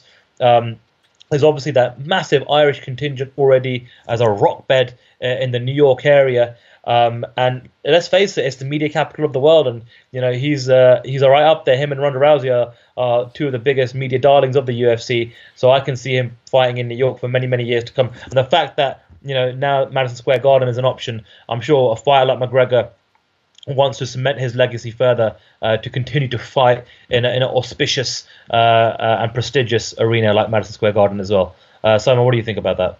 The first thing I would say is don't rule out the fact that he's not going to. I think he'll fight in Vegas again. I don't. I honestly, I think this will be smoothed over very, very quickly. I think by next summer it'll be fine, and I would fully expect him to be headlining you International Fight Week at the T-Mobile Arena next year. But that aside, if we leave that to one side and just say, okay, that's what I think, I could be completely wrong. Let's assume on this side of the argument that he isn't going to fight in Nevada again. Uh, if he's going to fight on this side of the pond, the big issue isn't so much the arena. It's it, it it's it's the it's the weather. It's the weather. I mean, yeah. if you can guarantee good weather, um, then Croke Park becomes viable. But if you can't, you got 70, 80,000 people getting wet, and and that's not to, and, and and that's notwithstanding you know the issues with the octagon. You could put a canopy over it and all of that. That's fine, but you know with with swirling winds and all that stuff, you know stuff can still get wet. Um, and I think it would be too much of a risk fighting outdoors uh, in Mexico or in the Emirates or somewhere like that, where you got guaranteed good weather. You can kind of do that. Um, but they also don't like doing that as well because you can't control the climate. You know, when you're in an arena, at least you can, to, you know, to a greater or lesser extent, you can manage the temperature in the arena a little bit. Um, if you're outside, you can't. Um, if you're looking for him to fight on this side of the pond, for me, there are really only three viable options. One of them is to fight in Manchester. The other one is to fight in London, and the third one is to fight in Wales. Now, Wales is a bit of a is a bit of a sort of joker in the pack because UFC never been to Wales before. Um, yep. But if you want a big sort of football stadium sized crowd, but you need the security of having a roof so you're protected from the elements, the biggest arena in the UK for that is I think it's called the Prosperity Stadium now. I think. Isn't it called the Millennium Stadium anymore? It, it, was called the Millennium Stadium, but I think it's been. I love that name. I can't believe they got rid of it. Well, I, I think that's the official name of it. I think it's now right. got. It's now you know naming rights have been sold. It's just yeah, the way yeah. stadiums are these days. So I think it's called the Prosperity. I can't even remember, but yeah, what was the what was the Millennium Stadium? Now, there's no way McGregor would necessarily choose to fight in that stadium when there's the potential to fight in Ireland. Sure. The problem that they've got in Ireland is the only arena in Ireland that they can really uh, guarantee, you know, the you know the right conditions is is, is the three arena, which is which is only nine thousand people. So too small. It's, too small, sorry. It's too small in terms of getting the fans in. So uh, the O2 holds eighteen thousand, I think. You could do it in London. The Manchester Arena holds about eighteen thousand. You could do it in Manchester, but it's it's a bit of a it's a bit of a sort of a crap second choice because if you're if you're an Irish fight fan and McGregor's going to fight on this side of the pond, you want him fighting in Ireland. Of course you yeah, do. Of course. It's like Michael. Yeah. It's like when Michael Bisping fought up in Scotland. I mean, okay, it's all right to go up to Scotland and watch him in Glasgow. That that that is a fantastic arena, by the way, but it's not big enough. Um, but um, you know, as as as a, as an Englishman, you want your star, your world champion, fighting on home soil. That's why Bisping in Manchester works so well. So it, it, it's a tricky thing. I don't think we'll see McGregor fighting in in Croke Park. I'd love to see it, but for that you know for that to happen, they've got to jump through a load of hoops, which is all doable. But the big X factor is the weather. So it would have to be a summer card. It would have to be like yep. mid July or something, and it would have to not clash with any of the uh, the GAA games, um, whether it's hurling, football, and and plus plus all the rugby and stuff that goes on. So concerts, everything, everything. Yeah, so so you know you've got you, you have, you have to fill that in.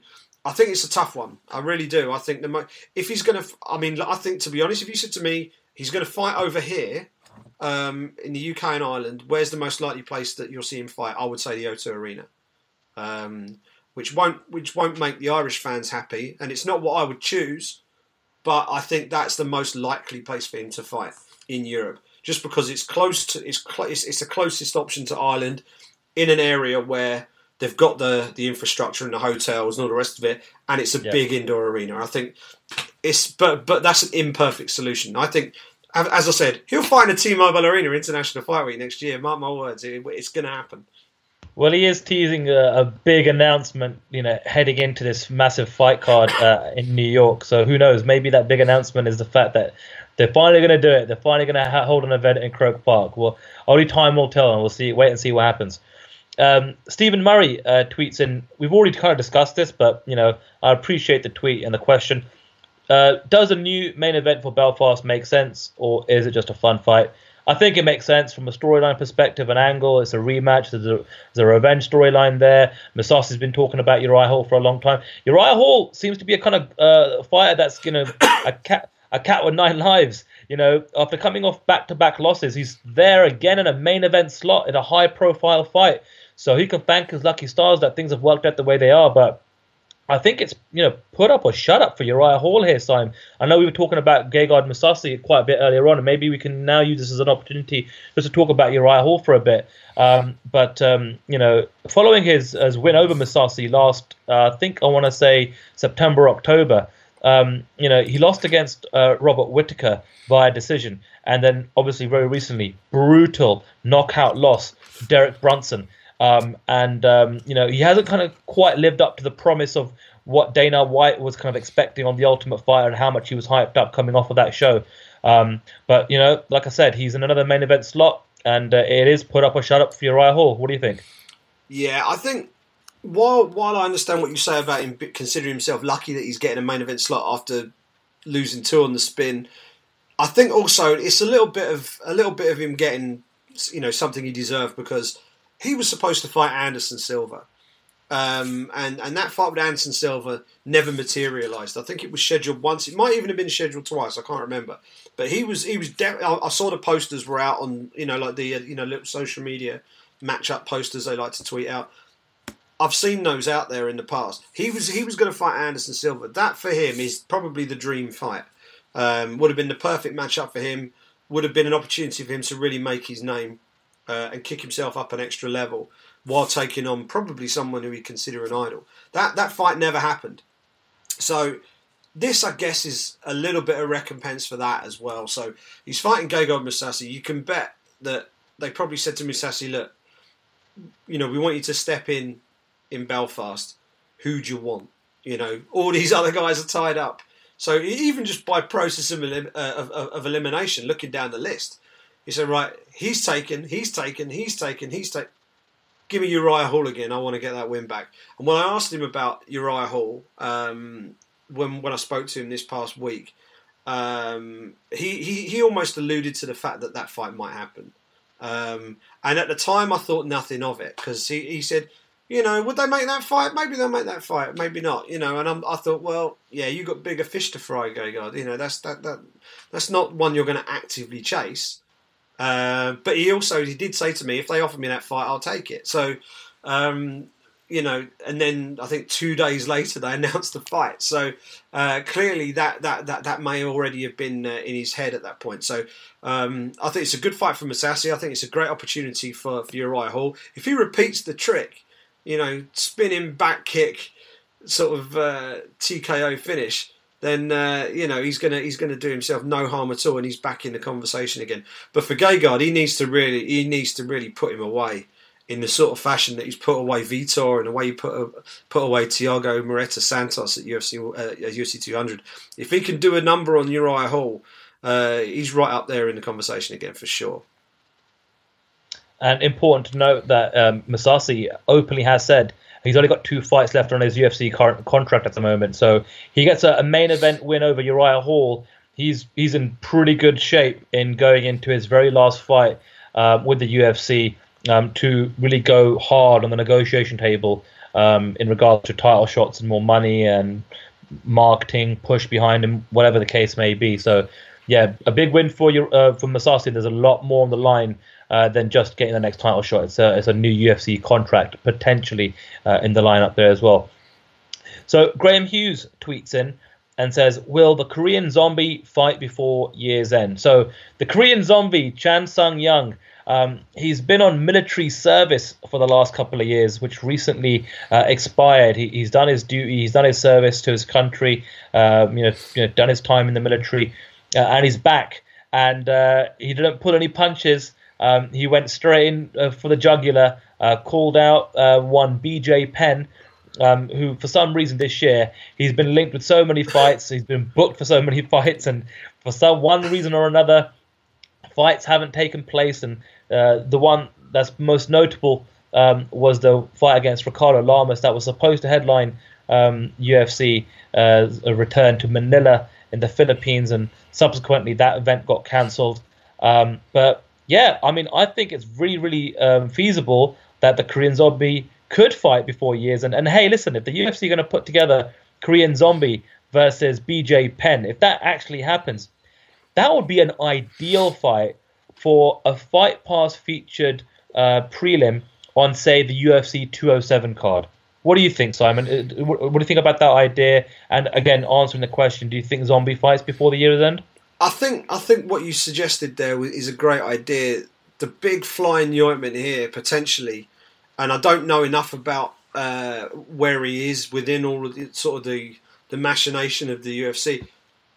He he needs to go through four months of USADA testing, right? Because he's been out. I would long. believe so. Yeah, so, yeah, you're so right. That would immediately rule him out until like February, March time. I would assume. So, or, or sorry, January, February time. So, um, I don't know. I don't know whether he's already been in the pool um, I would have thought that it would have been picked up if he if, if he was in the pool already. Um, but um, I assume that would be the main the main sort of stumbling block to him coming back uh, as, as, as quickly as the end of this year. If he's available and he's cleared to fight, get him on that 207 card. Absolutely. Put and, and I, I, I love that matchup with BJ Penn.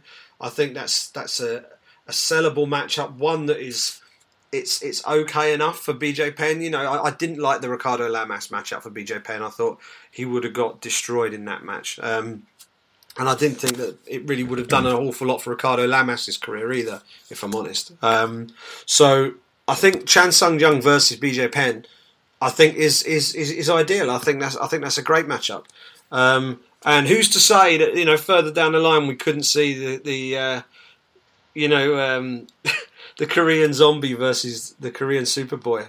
Oh, I'd love it. They both they both both fight at 145 pounds. So you know, if the UFC want to put on a super show in uh, in South Korea, um, and they put on a great show in South Korea last year, um, go back down there with an all Korean main event uh, in in a featherweight division that and that fight would be a barn burner as well, by the way. So um, yeah. you know that's that's I'm already matchmaking for the Korean Zombie. He hasn't even come back. I love yet. it. So I'm already looking two or three fights down the line for him. But yeah, BJ Penn would be a great fight if he's cleared to fight at 207. Get the man on the fight card. But I suspect USADA might have something to say about that. But uh, we'll have to see. I don't know. He may already be in the testing pool. If he is, who knows? Good shout on USADA. I always forget about that when uh, we're talking about fires coming off of long injuries or suspensions, retirements or whatnot. They've got to go through that four month testing uh, phase before they can fight. Yeah. Right. So um, so Joe Hale tweets in and says, "Where does a win at 205 for Michael Johnson leave him?" So Michael Johnson's fighting Khabib Nurmagomedov. Is it a title fight? Is it the winner of RDA versus Ferguson? Is it Alvarez if he loses? Um, that's a really good question. Um, I'll tell you where it does put him. That's in a very, very strong position. Khabib Nurmagomedov is undefeated. He's never been beaten. Uh, if you're the first guy to get a win over Khabib Nurmagomedov, I think the world is your oyster. I think he would be well within his rights to say, I want a title shot next.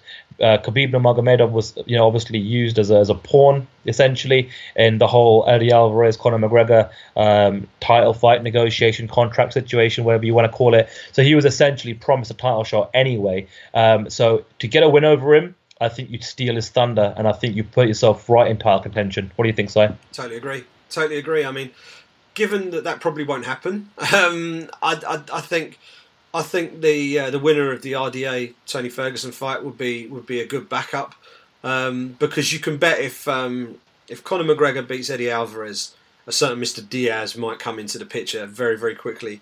Uh, that's a fight that just will be screaming out to be made at that point. Um, so the trouble with this 155 pound division, it's the strongest division in the UFC in my opinion. I think closely followed by the featherweight division.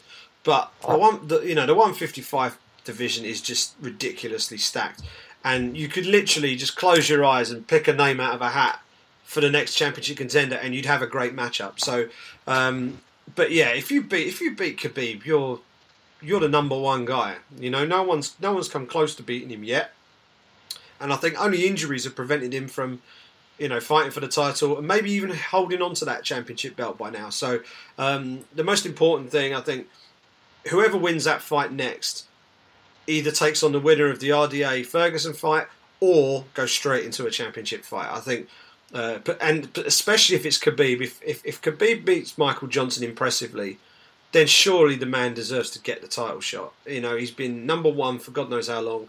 Um, he's obviously been, you know, he suffered with injuries and stuff if he comes back and looks good, I don't think you leave him on the shelf too long. You book him in a title fight as quickly as you possibly can. If Michael Johnson beats him, then he's right in the mix, definitely. Give him a title shot. Sounds good. Final question coming in from RG, and I'll let you answer this one first, Simon, as I've been answering most of them myself first. Um, on the rumors that WME IMG will hold less UFC cards next year, does this awful three week break prove that's a bad idea? You can have that one first. Sorry. Right. Okay. Um, all right. The uh, this this this awful three week break was supposed to be only an awful two week break because we were going to have Manila, right? So we have to, sort of balance up a little bit. Um, I'm of the view. Uh, well, I've, I've, I've, I've got two main opinions here. The first one, I'd be amazed if they cut back on the number of events, um, just because you, they need as many opportunities to produce revenue and make money as they can. So, and the number one driver of revenue, you would assume, is events. So, um, that's a very, very basic way of thinking. But I mean, to, to sort of cut back on events. Let's say they want to do 35 events next year as opposed to, was it 48 or 46 or something they're doing this so I think it's 44 this year. So. right, okay. So let's say let's say they want to do 34 events next year. Let's say they want to lose 10 events off the calendar. That that you know, that's that amount of revenue needs to be found in those other fights. So it's tricky. Maybe they can do more stacked stacked fight cards and things like that, and maybe it works better that way. I don't know, um, but I just don't see that happening. I don't see that happening. I don't. I don't see them reducing the number of events. However, I wouldn't be crying about it too much if they did. I think probably the the sort of optimal number, if if you were looking at being able to hold a certain amount of events without it becoming too thin, uh, or or without it becoming overkill, if you could do three good quality shows a month, uh, with like week two week gaps between each, I think that I think that would work where it gives you enough time to give each event a run up. And we had a we had a run uh, last month where I think we had five or it might have been six in a row, five events or six events in a row, and then you had this situation where you almost had no run up to each event. You were literally going from one event, bang, and you're into fight week for the next one. And yep. that's that's tricky sometimes. Whereas what we will see with 205 everyone's going to be building up to this. It's going to get a nice long run up, and I think it's going to really benefit from that. Um, and I think 207 will enjoy the same thing. And uh, I think that's the thing. I think give the events enough room to breathe before and after, and give give enough of a run up without it becoming sort of tumbleweed. You know, so three weeks is too long a gap, but I think a week gap or two week gap is is is fine. And I think if the UFC worked on the basis of doing maybe three events a month over the course of a year, I think that will work quite nicely. To be honest, thirty six events a year, I think could work well. I agree in regards to the number of events. I think if you had fewer UFC events, first of all, it will give uh, the fan base um, a reason to start to get excited for a UFC event. I think sometimes because there's so many UFC events, you can't really digest and you know you know really absorb and soak up when it's a, when a big fight just happens. You're kind of almost uh, uh you know mentally forced to you know move as you know f- uh, fast forward as possible to the next one already and start to look ahead uh, when perhaps maybe you're not ready to look ahead. Um, and it'll give obviously some breathing room promotionally to build up some of these cards. And if you have fewer events, you know maybe you can you know stack the deck a little bit and produce higher quality um, cards. Um, the one thing I will say is the reason why I agree, I, I don't think that they will reduce the number of events uh, next year. Aside from the fact that obviously, you know, you've got to generate revenue, and they just bought the business for four point blah blah blah billion dollars, whatever the case was, four point four. They've got a contract in place, Simon, uh, with Fox Sports in America, where they have to deliver X number of shows, and that contract um, runs out, uh, I think, at the end of 2018. So you've already kind of, you know, you're, you're committed to to Fox. Now, perhaps you could pull the number of events you may want to do on UFC Fight Pass, which is their own, you know, over the top online platforms. They're well within the rights to do so. Um, I don't see them pulling back on the number of pay per views because that's where they get their most money. So even if you pulled back maybe three or four uh, Fight Pass events, that's I suppose trimming the fat a little bit, but it's not exactly you know reducing the overall schedule too much.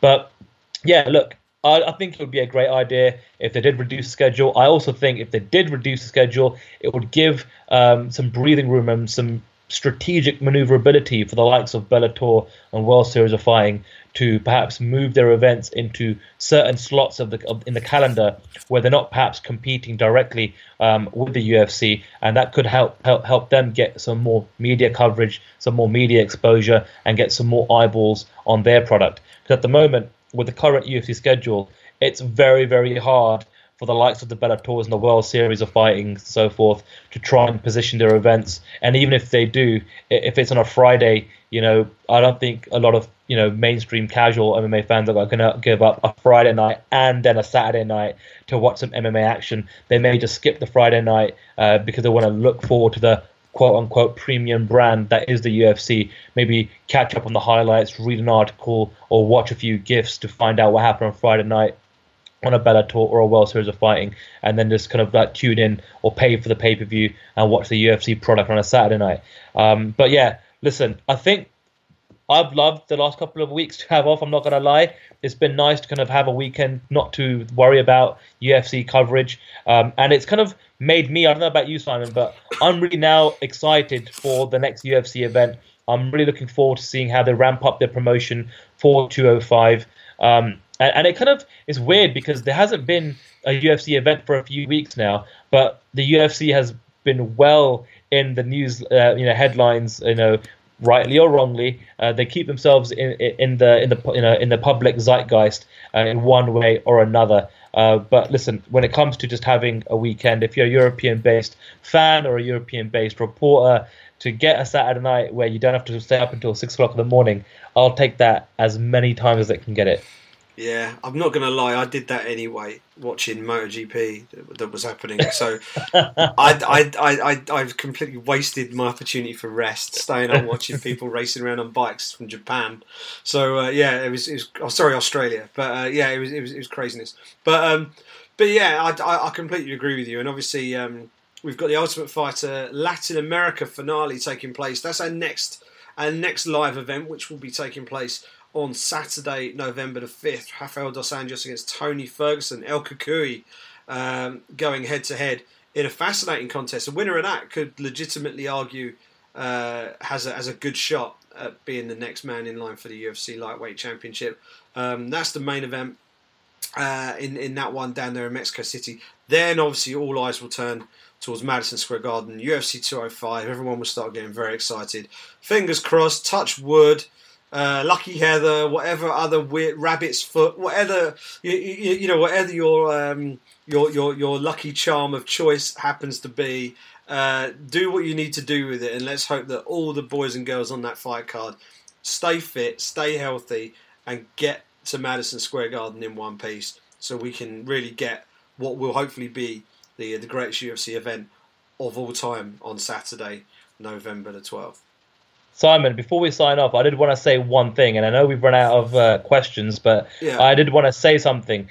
Um, you have spoken to me about a fight that you've been hoping that the UFC would put together for quite some time, and I believe we've spoken about it on the show once or twice. I believe we have, and and I wanted to raise it on the show because I know that this is something that you've been hoping for a long time that the UFC would put together, and they've done it. Brad Pickett, Uriah Faber, it's gonna happen. They've they've they've signed the battle agreements. It's official. I just wanted to kind of throw it out there, uh, get your take on it, get your opinion, and and why you wanted this fight uh, to be put together for such a long time. They're two of the biggest fan favourites in that weight class on on their respective uh, sides of the pod. Uriah Faber is going to go down as a legend of the sport.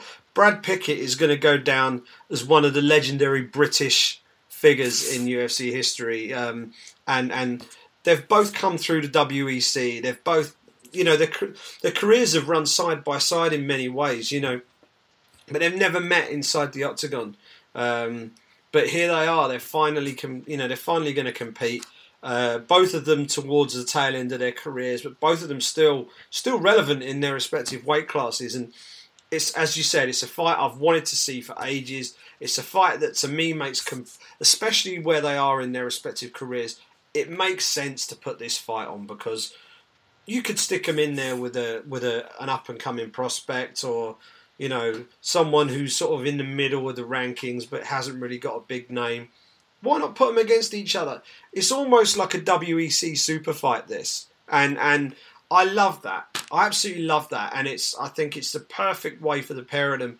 I mean, if one or both of them decided that this happened to be their last fight, and it doesn't sound like either of them will, but if they if they did, what a fight to go out on, you know. And I think I think it's it's a fight that will really get uh, each each respective fighters sort of um, competitive juices flowing. You know, it's not a world championship fight, but both these guys have been up there um, doing the business at the highest level of the sport for the best part of a decade, if not more. And uh, I think it's I think it's an absolute no brainer of a matchup. I'm so I was so pleased when I saw that they made the match. In fact, someone tweeted and said, "I'm sure Simon Head will be delighted with this." And I'm like, "Too flipping right, I am." This is a fight I've wanted to see for a few years now. So yeah, I'm dead chuffed, and it's it's uh, the only disappointing thing is I'm probably not going to be there to see it live because uh, I think it's on the Sacramento card, isn't it? That's um, right. Yeah. So uh, I suspect I won't be at that one, but um, but yeah, I've got a lot of time for both guys. Both uh, you know superb people to interview and deal with from a media perspective. Both great fan favourites. Both of them have got fantastic walkout songs, although the American market probably hasn't quite got Chas and Dave yet. I've, you know, I always look around at the American journalists. Never Chas and Dave comes on the speakers, and I just look around at all these American journalists and I'm like, what is this? I'm like, Chas and Dave, my man, don't don't diss it. Um, and obviously you got uh, you know a bit of Tupac for uh, for, for uh, Uriah Faber. It's a great matchup. That's it. We want to watch great fights. That will be a great fight.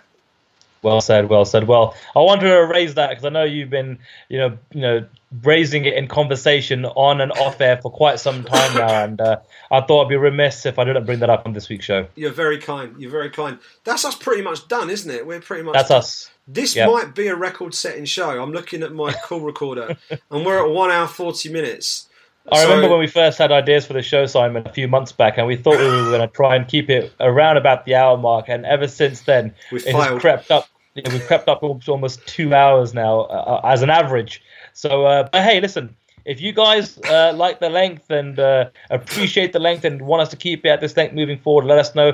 If you'd rather us cut it in half, just let us know. We'll see what we can do. But uh, it's always good to kind of catch up and, and shoot the shoot, shoot the shit, so to speak, and talk some MMA and catch up and talk about the hottest topics uh, from, as we always say, the British perspective once a week. Absolutely, and uh, we're trying a few new things in the background, experimenting with a few bits and pieces. So keep your eyes open. You might start to see some uh, additional content coming from uh, from the Brit Pack in the months and weeks ahead. So uh, just a little teaser for you there. Um, but uh, yeah, always enjoy getting together and uh, talking MMA. Thank you to everybody out there who is a regular listener. Uh, if you don't already, please do subscribe. You can subscribe via iTunes. You can subscribe via Stitcher. And you can also subscribe via Acast. They're your three main platforms for subscribing to uh, the Brit Pack MMA podcast. Um, you can listen to us on SoundCloud as well. So soundcloud.com slash the Brit Pack. That's the main home for our for our podcast. You can get all the links to everything uh, on that page. You can also get um, streaming streaming players on there. And if you happen to run an MMA blog uh, or an MMA website and you want to embed it, feel free. That's what it's there for. Get it, share Help it. Help us rate it, review it, leave us a review, and who knows, we may even read it out. There you go. There you go. Uh, and uh, of course, you can you you can hit us up on Twitter. Uh, Sandhu is at Sandhu MMA. I'm at Simon Head. Nearly forgot. And uh, the show is at the Brit Pack MMA. Uh, we've almost hit the magical hour and three quarter mark. Uh, so I think now is probably a good time as any to wrap things up. Say thank you so much for listening. Uh, we will be back next Monday. No more weeks off from here on in. And uh, we'll speak to you next week. I would say enjoy the fights, but we don't have any this weekend. Enjoy your weekend off spend time with your friends and your family, have a cold beer, and uh, get ready for the fights coming up. We've got a busy end to the year, and the Britpack will be with you every step of the way. Enjoy the weekend off, and we'll speak to you next Monday.